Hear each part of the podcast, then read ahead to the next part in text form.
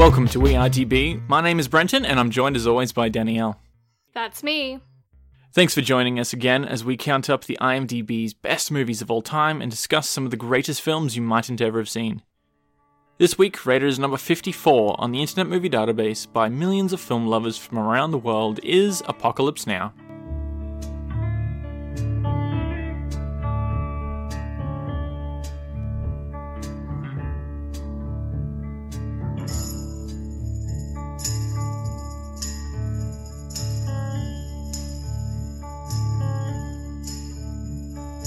This is the end, beautiful friend.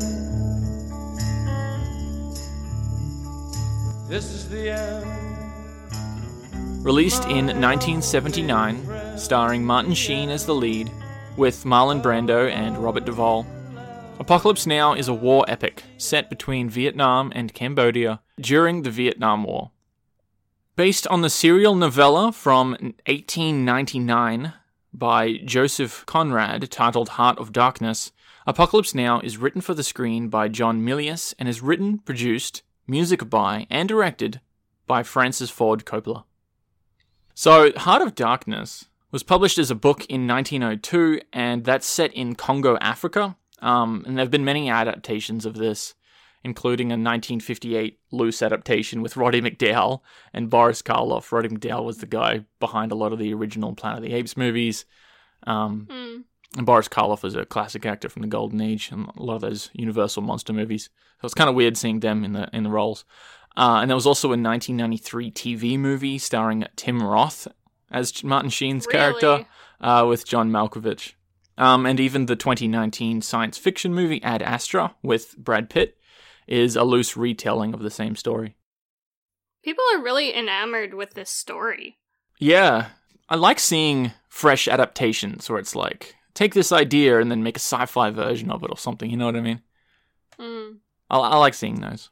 So, um, just a bit of background on this one because this is a pretty big movie with a very big background. So, I had no idea anything about this one before we started. So, I'm just going to paint a bit of a picture as to what the background of this movie is. So, John Milius, who wrote the screenplay, went to film school with George Lucas, and Lucas was set to direct before um, getting wrapped up in Star Wars.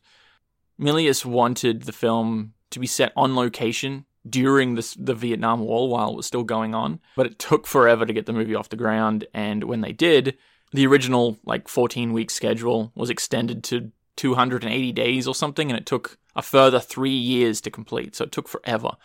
The whole span of him having the idea to when it was published was about 10 years. For John Milius. Yeah, Yeah. because yeah, it was his idea um, that he had back when he was in film school. I I don't know where to start with this one. I have a lot to say. Yeah. I'm gonna just say what exactly we watched in the order that we watched it in. Sure. So, the version that we watched of Apocalypse Now was the 40th anniversary final cut, which there's been multiple cuts of this movie, and we kind of learned a little bit about them because there was an introduction before the film started as part of the regular running time that just kind of gave a little bit of director's prologue from Francis Coppola just about why this cut was different from the other cuts that had been released. That was actually really quite It was ins- useful. insightful. Yeah, because Mm. he's he started it being like, well, how do I introduce a movie like this 40 years later? Because he, like you said, there have been a bunch of cuts of this movie over the years. There was like the theatrical, the extended. They did a redux. Uh, and then we watched the final cut, which only came out in like August of last year. I didn't know. I went out and bought the final cut of this in 4K. That was what we watched it in, and it had a bunch of behind the scenes. And this is pretty much like the final cut that he he yeah. made. So we watched the prologue, we watched the movie, and then we watched some of the behind the scenes making of the movie documentary stuff. Which it says on it, like it says, experience it as the way it was intended. I don't know why it took 40 years. Because of technology, basically the point that I'm trying to make with giving this kind of minutia around what what exactly we watched is that this cut was the most what Francis Coppola wanted this movie to be. Yeah, his original You know what I vision was sort of tweaked, obviously, with his experiences of making the movie and studio pressure. Um, so it, it- he added in about another 40 minutes or whatever that was cut out. Apparently, there were whole scenes that were cut out that I think would have been really strange to have missed. You know, like at the plantation and stuff, and we'll get into that. But apparently, that wasn't in the original theatrical Yeah. cut at all. Yeah. Um, so we'll also be diving into the documentary of the making of this movie, which was released 12 years later. Um, it was called Heart of Darkness, a filmmaker's apocalypse, depicting all of the struggles that they had making it. and was filmed and kind of created by by his wife, which I think was kind of interesting and gives it a cool perspective. The whole thing was very much like a family project. Sounds like the Coppolas just that's how they do stuff. Yeah. You know, when I was at the store to buy this uh, 4K collection so we could watch this, um, I like buying collections like this, by the way. Like, I'm a bit of a collector. I want, like, definitive things. So, but, but when I was at, at the store, there was another collection there that had every single cut that has been published in a single collection. It had, like, six discs. hmm And apparently there's a cut that's four and a half hours long, but it was never released commercially. hmm I feel like if you watch that, it'd be interesting to watch just to see what they what, what they, added and what they did. didn't. Yeah. Yeah, but I don't think it would add anything to the story. And I do want to say that having director's commentary and behind the scenes information made this story make more sense to me. Mm. It basically confirmed everything that I had an idea. Like I, I watched the movie, I thought, okay, maybe he's trying to say this. Uh, and then we watched the behind the scenes, and he basically said, "Yeah, that's that's what I'm trying to say with the movie." Um, and we'll get into that more in spoilers. I just think it's too bad, honestly, that it took me watching the behind the scenes stuff to kind of get that. Like, Yeah. I feel like if the movie. I think he got really lucky because he was really worried the movie was going to be a flop, and I think. I think honestly it was a little bit, like it wasn't great, but. Like it did relatively well, but I just I think it's too bad that that the movie itself couldn't hold its own. It had to have behind the scenes and director's commentary to make it stand up really Hmm, well. Okay, I you see what you're saying. I think it just enhanced Yeah. it for me. When we finished this movie, we sort of turned to each other, and you said that you didn't really like it, um, mostly Yeah. because of the ending. My initial reaction was, I loved it. This is very much my kind of movie. And then I watched the documentary, Hearts of Darkness, and now I adore it because it basically just confirmed every of the, every one of the feelings that I got from it. It just enhanced every bit of it. And I'd really want to break down an analysis as to why I loved it. Just in the spoiler section. Yeah.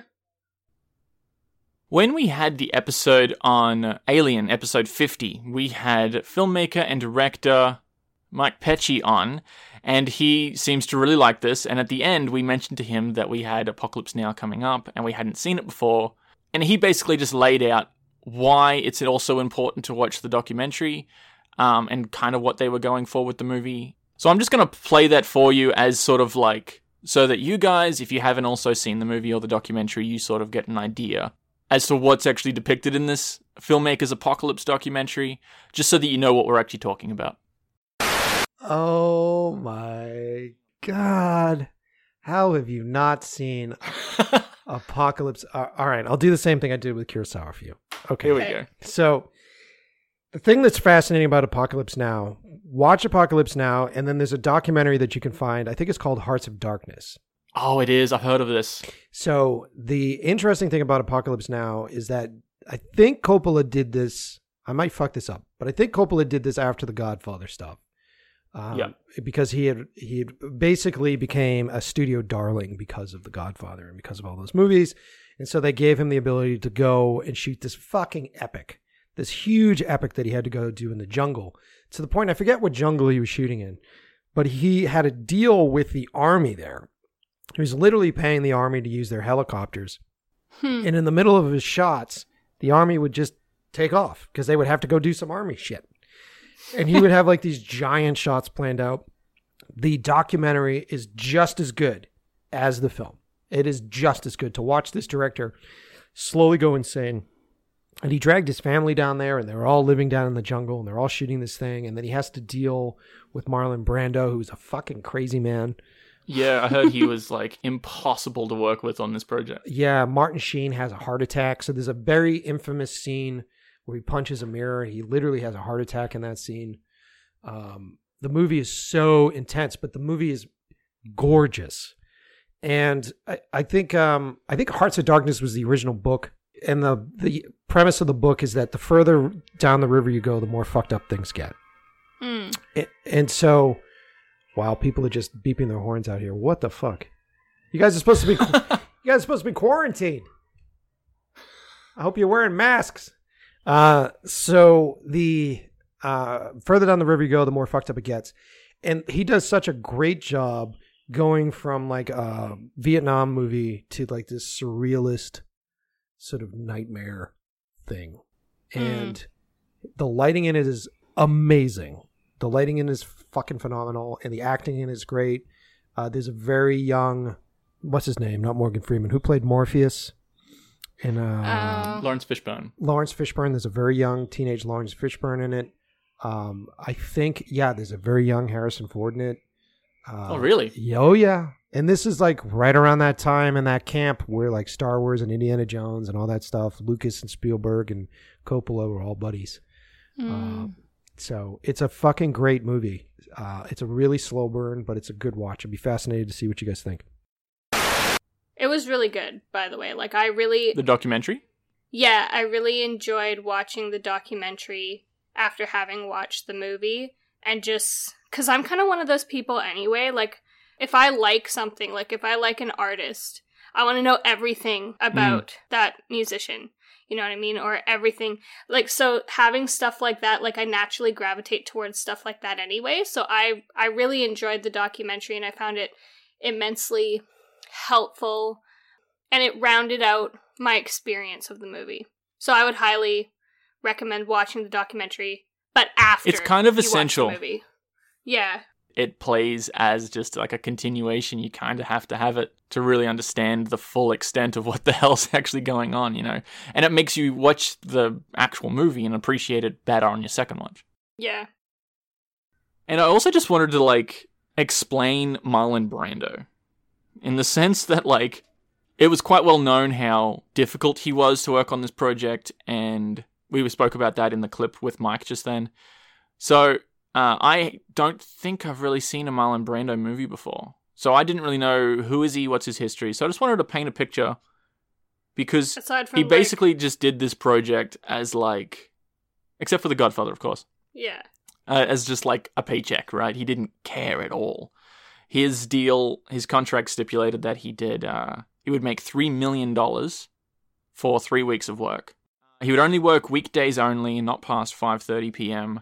And then when he was there, he didn't work for the first four days. He refused to read his lines uh, or read the script. He wanted to change everything about the character, even though he hadn't read the source material. He had a whole year to read this novella, and let's be or like, get into frank, shape. Like he weighed over 300 pounds when he turned up.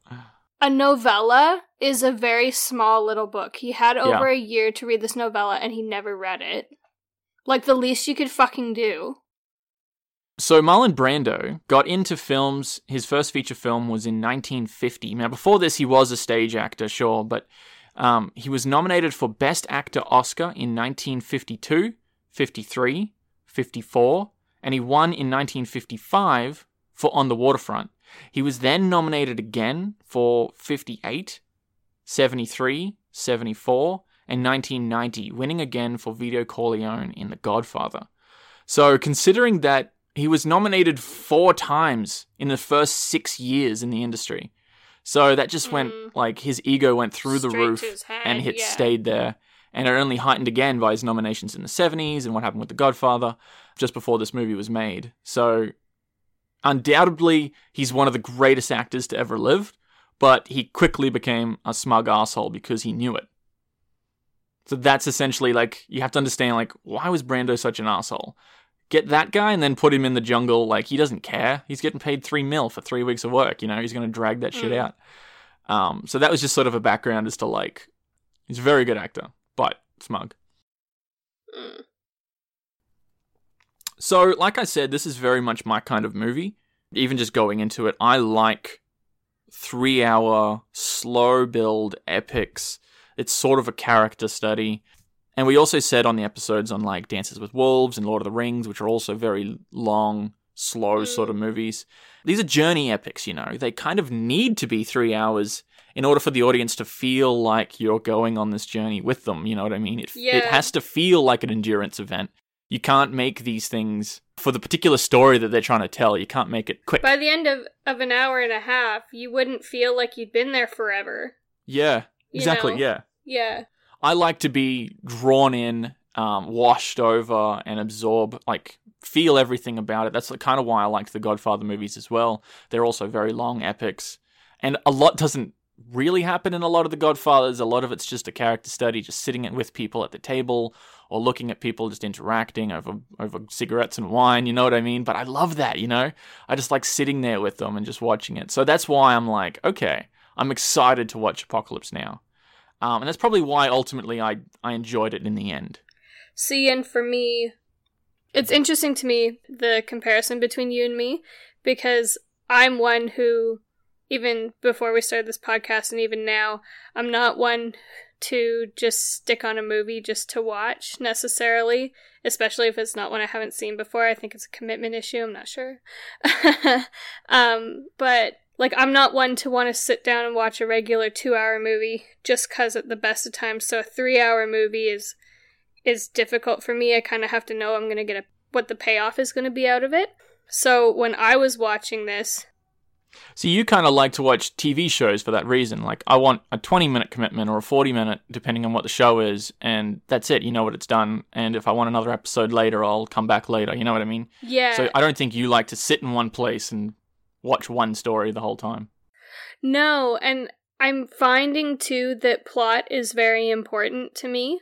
And I think, you know, initially when I first started to absorb a lot more media, whether it was novels or movies or whatever, I think honestly people who are who are in it for the just the plot kind of miss the point.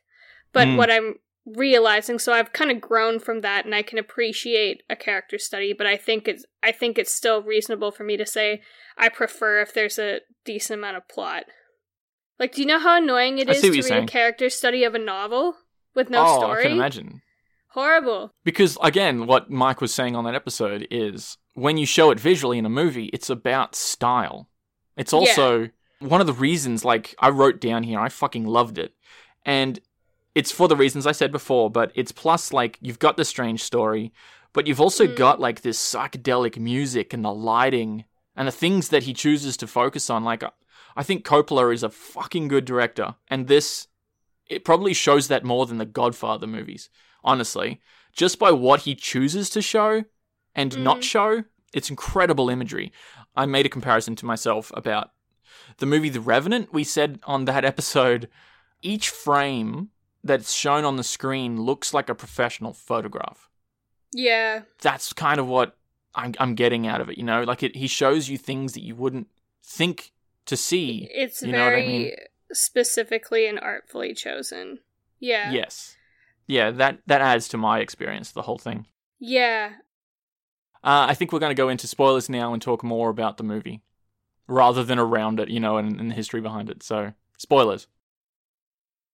I feel really guilty as a viewer because, like, knowing the struggle that everyone went through to make this, and then for me to say, eh, I didn't really like it. Like, I feel like. I feel like I'm not allowed to say that. I see what you're saying, but I think that's fine. And like I want to be clear, the reason I don't like it is because for me it kind of felt like it just fizzled. Mm. So like um you're going along with the plot and they've got a definitive objective in mind, right? They've got to get to the end of the river. Like for the whole probably first 3 quarters of the movie, you're going along, you know, they've got a definitive mission in mind. They've got to get to the end of the river. And then they get to the end of the river and it just I feel like you get there and it's like, well, now what? And it just gets really weird for a lot of reasons that, like I said, we'll talk about.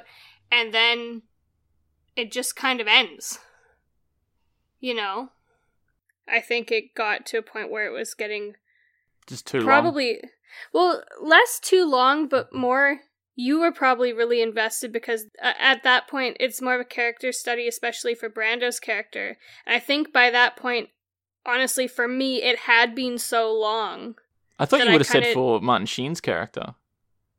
Well the whole movie is kind of a character study for martin sheen's character Right, okay. but we meet brando's character at the end and that's specifically like when they're in the back room talking is when i noticed myself i'm not fucking paying attention anymore you know Mm. um No, I found that's some of the most gripping parts because it's like this is the confrontation that they've been leading up to for three hours.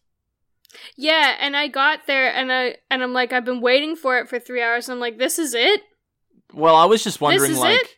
no, it was more than that though. Like, I, I really don't. We had to turn the stu- subtitles on just so that you could understand what Brando was saying because he's a mumbly he fuck at the best of time. fuck yeah um, no, but it was really about like them both coming to the terms of what they're going to do because Martin Sheen was sent there to kill him.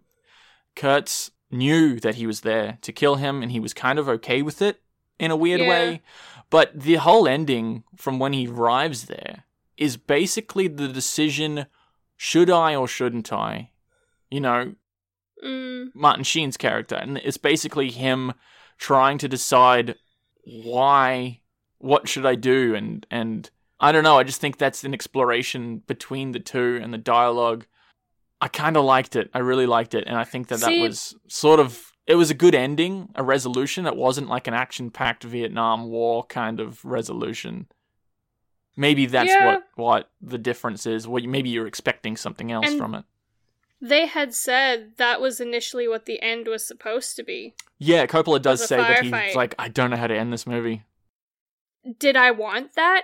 No, but I think it was just Martin Sheen's character Willard. I felt like he almost went soft because here he is. He's a hired hitman, right? Like he's worked for the CIA. How? What did he say? He had been officially hired to assassinate six people previously, and you you've seen from his character up until this point. He's pretty calm and collected and quiet. He's not fazed by much at all. Exactly. And so for me, for him to get there and then just be like, should I, shouldn't I? I'm like, you've never had a question of this in your mind before ever. Why suddenly now? Because of everything that Kurtz stood for, everything that he read, the reasons why people were following him in the first place, it was kind of like I, I could be missing him. things here or interpreting my own things, but I feel like anyone in that circumstance would make that question. And his other targets will probably be like, oh, yeah, absolutely, this guy sh- definitely should go.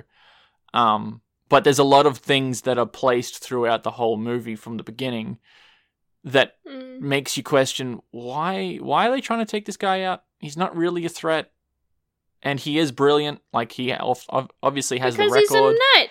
He is a nut, but he's just another nut in the jungle. Like, who cares? Um, th- I can see why he would be questioning that, though. Like, that was believable to me, even though he was a professional. Mm. It just, to me, it just, it felt like it kind of fizzled. I can see that. you know like it and and again i feel guilty as the audience member knowing that that was like coppola's greatest fear about this movie and in making this movie that he didn't know how to end it like i felt like they get to the end of the river you know they've had this whole we've had this whole three hours or whatever three quarters of the movie very specific mission. Like even though it was psychedelic and weird like it's still been quite militant up until that point like militant feeling you know we're going through these steps and we're following Mhm. protocols and we've got a mission. And then you get there and now what? You know? You know Mm. what needs to happen but it's not happening that way because this is such a surreal place and it just everything kind of just gets like it felt like you were on LSD the whole time you're there yeah. you know um i just felt like it just gets really really weird and then it ends You know what I think the difference is? If you spend the entire movie consuming yourself in the setting and the characters, the ending pays off. And if you don't, then it just seems weird. immersing yourself. Yeah. So I feel like I did, and you didn't as much. So I can see the disconnect. Yeah. there. Well, and I feel funny because I feel like I could get to the place where you are with how you watched it and how you felt about it, but I'd have to give it a second watch, and I'm not prepared to do that. No, that's that's fine. I think the overarching, like you thought that like it's weird and then it ends, but I think the overarching story and the feeling not only represents the character of Willard, like there's a reason why it's this long journey building up to something and then it was not much of a payoff and then it ends. That represents Willard, but it also represents the American occupation of Vietnam and mm-hmm. Coppola's experience making the movie. So it was like this long, pointless drag through the mud, and that's kind of how he felt about it. You know, I I wouldn't So say that of Coppola's like- resolution wasn't great because I think he produced something very creative and productive here. Mm, Um, but I think it's meant to more represent the American occupation in that war. so it's kind of a great big metaphor for. It is because so I. I that was the meaning that I picked up from watching the whole movie. And I think I have, like, especially when I'm in that mindset and I'm tired, right? Like, I get to that point, I'm like, but what was the point, though? Yeah, You know, and I get very tunnel vision y about it. Um, so yeah, I can appreciate that. I just think to myself, like, being in the jungle for that long, I reckon would make anyone weird. hey, like, it'd make anybody a little bit loopy. Mm. There was something that he said at the beginning of the documentary where he says he was he was going around touring promoting the movie. He said this movie's not about the Vietnam War. This is the Vietnam War. It is Yeah. chaotic. It is slow. It's kind of pointless. Like everyone slowly went insane in the jungle. That's the point. And that's what it was. Because for Willard, for the Americans, for Coppola, all three of them, they went further and further into the jungle, so far up the river that they just couldn't go back until they went insane. And that's the Well- point of the movie. Yeah. And I feel like that's a really apt statement to say it's not about the war, it is the war. Yeah, that really stuck with me. Anything you look at in terms of how the soldiers, like the veterans, behaved and were treated when they came back, like everybody was fucked up when they came back. Mm. Like in a different way than other veterans were from other wars. I think You it's what I mean? because more so with the Vietnam War, the Americans shouldn't have been there. And that's not my opinion or whatever. That's like historical fact. And that's very much what Mm-hmm. Coppola was trying to say because I feel like while watching the movie, this movie really kind of highlights how brutal the Americans were in Vietnam. They would blow up a civilian village and the the massacre on the fishing boat. I didn't know if that's were his intentions, but then when I watched the documentary, he said this is absolutely my intentions because there's this line where it says they would cut them in half with a machine gun and then give them a band-aid. And I'm like, Yeah. "Oh yeah, that's what he's trying to say here." He did not like the way the Americans handled the war. The US were very much seen as terrorists. Uh, and the people in Vietnam these days, they call it the American War. It wasn't about anyone else. It was about how the Americans treated them. Yeah. So I think that was really his point of the whole thing. I really do like just this this metaphor of like Willard's journey was as weird and pointless as the Americans were. And I just think it's a really cool representation and the imagery is amazing. I don't quite understand. So the very beginning scene when Willard's in the hotel. So the sequence of scenes, right? Yeah, because sorry, we we just started talking about the ending immediately. We didn't like talk about all Yeah. the weird things that happened for the first two and a half hours. Yeah, so the beginning. Um that sequence of scenes was shot well into the shooting schedule. Like I think it was after day 100. Was that meant to have represented like the end? Because it shows some flashbacks as to what what happens at the end of the movie, and then it and then it starts. Or is it meant to I be linear? don't- See, that's what I'm trying to figure out is that I'm pretty sure it's meant to be linear because when they rock up like when the MPs or whoever rock up to give him his orders, They say here's the assassination order. Yeah, and he's sloshed. You know, like he's so drunk. yeah, that's still. what's a little have to- confusing for me. you know what I mean? Because I could believe that this is how he's dealing with the aftermath of the events of the movie. That makes sense. Well, and again, watching the behind the scenes, I understand why th- creating that scene was important in the context of creating the movie, but where it sits in the movie, I'm trying to figure out like why is he having this internal struggle already Yeah. before anything happens? So that's why I'm thinking it know? happened at the end. It's just a little confusing that maybe there was just two different hotel scenes. He was just sloshed in the beginning. He got given the order. Then he goes on this journey, and then when he gets back to the hotel room in Saigon, that hasn't changed, but he has. It basically shows all this imagery and it's all this stuff that's stuck with him. Because he looks out the window, remember? That's the Yeah. very first Okay, line. so that's he what I think is the happening window. Okay. See, that wasn't super clear. Yeah. It's just a little confusing because it cuts from him being very drunk or intoxicated in a hotel room to him being drunk and intoxicated in a hotel room. Uh, maybe that's Yeah. just trying to bookend the movie and showing that it, nothing really happened in the end. Like you basically just did a full revolution and ended up where you were before. Um, yeah. I kind of do really sense. like that scene where he is going nuts. He's naked. He punches the mirror. He covers himself in his own blood. I didn't realize like he actually did cut his hand open on that mirror, and then he starts like rolling around and writhing in his own blood. And that was It's all like- improvised. that's such a- It's such a personal scene just to watch it being filmed in the behind the scenes. Um, Mike said that he had a heart attack during that scene. It's not entirely true. He had it uh, a couple of months later, but he he did have it, and it, it stalled the production. That was kind of the point. But that scene was was incredibly personal, and he did hurt himself. he sliced his thumb open. Just everything about this was just like you couldn't do that again. You couldn't make a movie like this today. You just can't. or it'd be very difficult. There was even that scene towards the end where they cut up that bull. Oh, I hated that. Uh, they didn't have to show that three times. That was real. That that was like there were absolutely animals harmed in the making of this movie. Yeah, it's one of the only like big blockbuster Hollywood movies that doesn't have the disclaimer at the end that says no animals were harmed in the creation of this, uh, because it was part of the, like the Filipino ritual thing that they were doing. Yeah, yeah. they were just And there to film again, it. that was all chance. Like it was all because they hired a tribe, like an, a native tribe, because it was easier to hire a tribe than to hire extras and pay them to dress up like a tribe. It's so um, weird that this movie got made.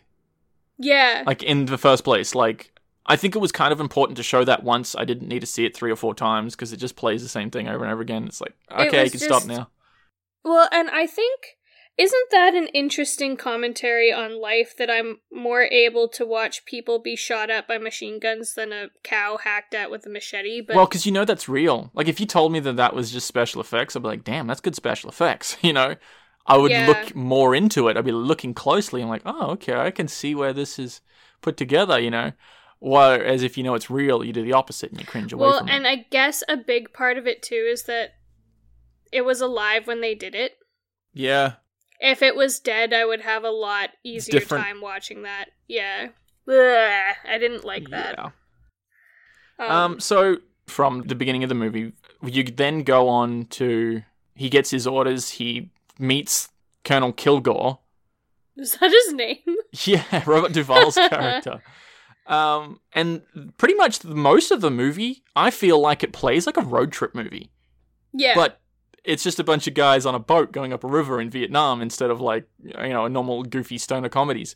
Because just the, the way that they interact with people and meet people, it's just random events just jump out at them. Um, that's very much what it sort of plays like. And one of the guys in the documentary actually compared it to the Odyssey because there's just a lot of obscure Yeah. characters that sort of just jump out, and I kind of like that as well. yeah.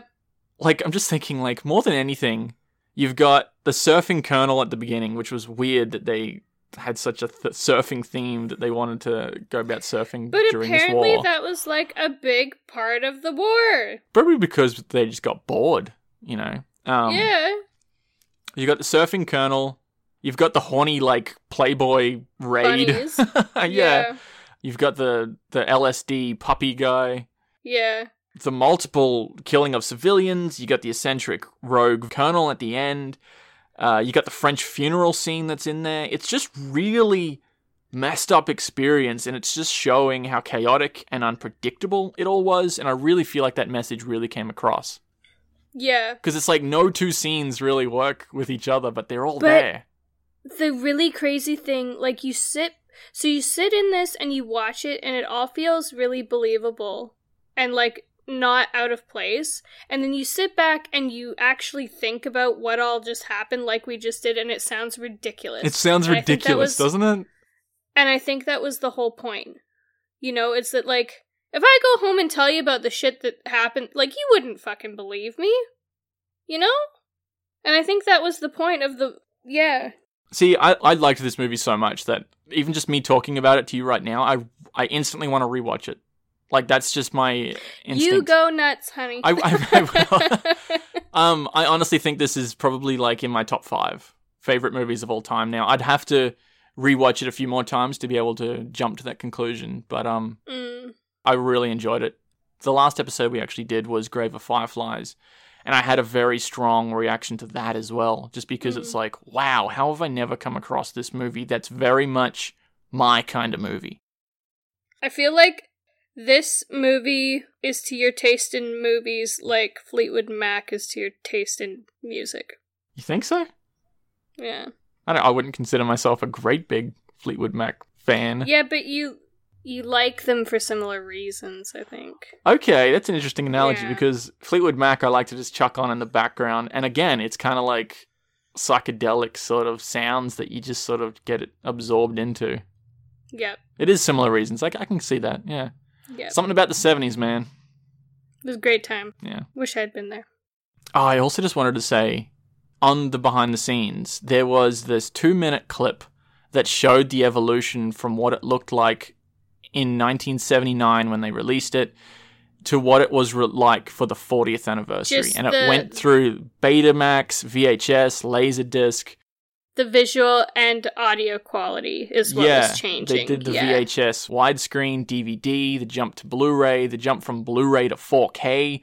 I don't know how they do that with grainy footage, but in 4K, this looked and sound amazing. amazing. And I was impressed even just because when you think about it, you you think about a remaster and you think about visuals because that's what immediately jumps out at you. But having that comparison side by side actually showed how much work they did on the sound mixing yeah, and it was incredible. Like I would have really appreciated watching that either with stereo headphones or surround sound yeah, just to see what they did because you could like the way that they changed the way the helicopter sounded when you're in the helicopter versus when you're outside of it. I wonder if they like re-recorded some sounds and stuff. Yeah, they remixed the whole audio. It's amazing that Coppola was still working on this after, you know, 45 years from when he started working on it. You know what I mean? This was probably the most personal film he ever watched like I would absolutely agree with that. Yeah. or sorry, ever made. Yeah, so he probably would have been so invested in it. And the, yeah, the action and war scenes were pretty fucking awesome. Like when that is that flyby where they just drop all that napalm. Like like how in See, it's they just blew another up so many trees. Like they they just put explosives on palm trees and just blew them all up and huts. another amount of ridiculousness, like another layer of ridiculousness. The helicopters were rented from the Philippine army and flown by soldiers, and they had to have the helicopters taken away like three times to go to battle during They'll the take filming. like six at a time. Yeah, it's like Yeah. Like just like like what director these days would make a deal with the president? Yeah, he made a deal with the president of the Philippines. I'll pay you for each helicopter each day. Like, Like- oh, how did this movie get made? Like now I'm actually thinking about it, I'm like you're right, you couldn't you couldn't do something like this today. for a number of reasons. And because when you initially said that, I'm like, oh, well, you know, you probably could. No, you couldn't. And that's almost sad because I feel like the world has become over regulated in a way. I'm not at is what I was going to say, and that's essentially what you said. Yeah, like I'm not at all promoting anarchism. That's not what I'm saying. But it's like everything has to have a process and be signed off. And it's like we can't just, like, we're just people, you know, and we're just, I'm going to sound so high for a second. We're just people, man. Just We're just we're just people and we used to be able to just go around and do the things we needed. You're hungry, you went and picked a potato or something. And and now you can't do that. look. The reason why that that there are regulations and rules in place and people to stop you from doing this sort of stuff is because this killed a lot of people metaphorically trying to make this movie. Um, Yeah. And it, it probably wasn't a good idea. A lot of people got hurt. Uh, yeah. physically and financially. So that's why there are rules in place. They don't want you to make movies like this anymore because it's kind of a dangerous thing. It's risky. Everyone knew that even in the 70s, you know? Yeah. so there's a reason for I it. just- There is. I want to see things come out of life experiences.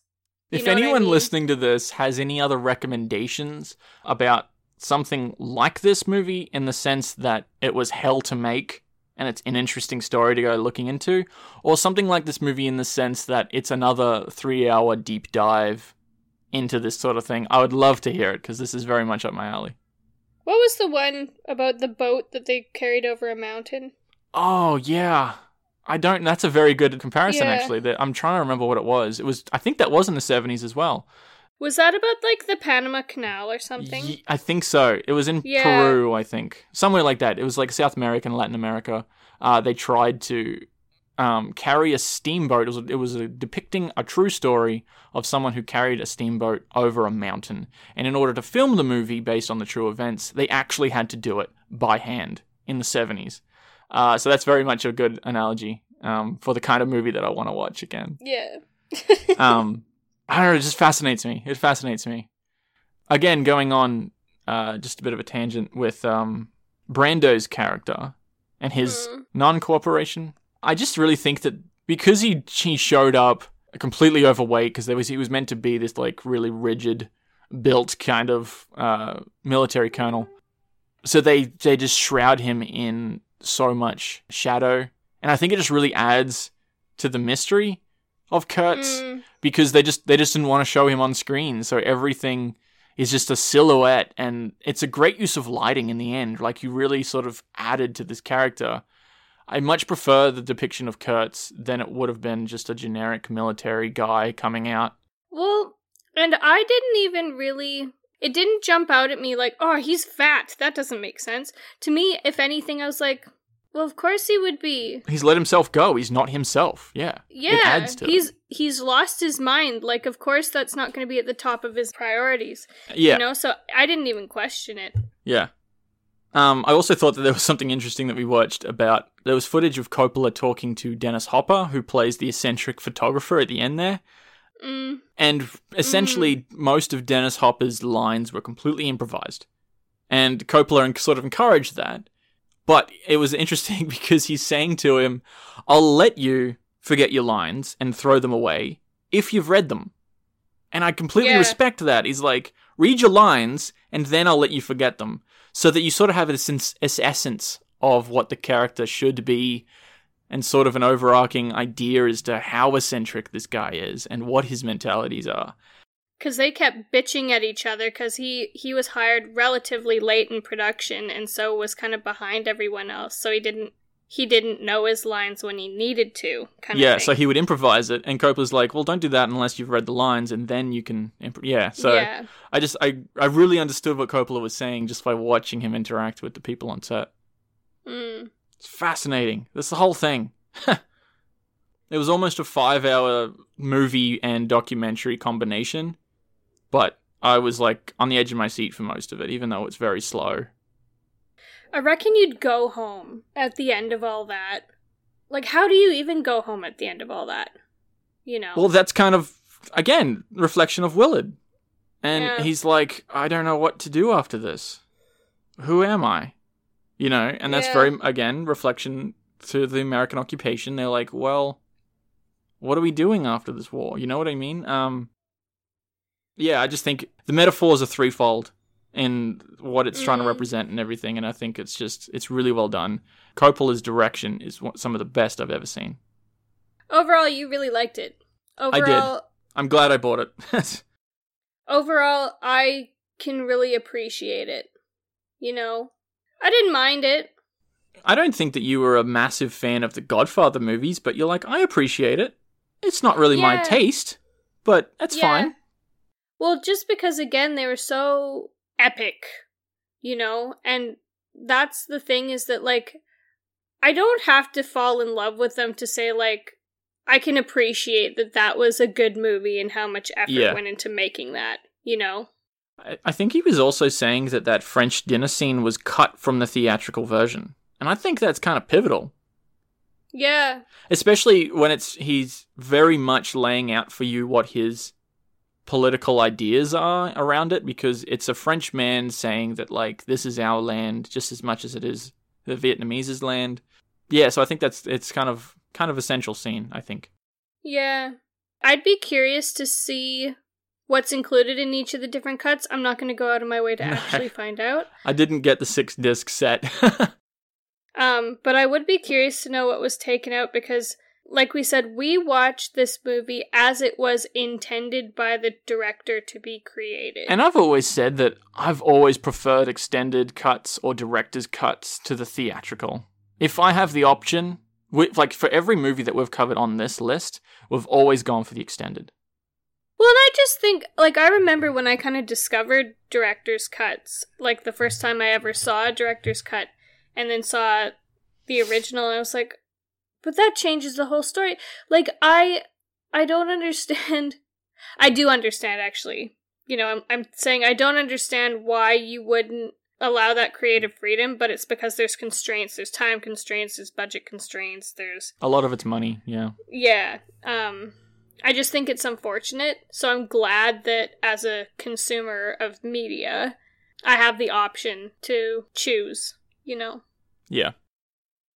I definitely recommend watching it just because like to sit back and watch it and see how everything is like practical effects, you know, the care that went into making this and some of like the visual artistry of it. It is nice to watch visually, even if the story don't make sense sometimes. And there's also the pop culture importance, you know, you get you get more references, Mm. you understand like the movie scene more, you know. This is very much like yeah. like Mike said, he's like, How have you not seen this movie? Good question, Mike. We have been Danielle and Brenton this week. Thanks for joining us. Feel free to subscribe wherever you get your podcasts. Check us out on all the socials. We're most active on Instagram. You can follow us on Facebook, comment on SoundCloud or YouTube, or support us on Patreon. And until next time, thanks for listening.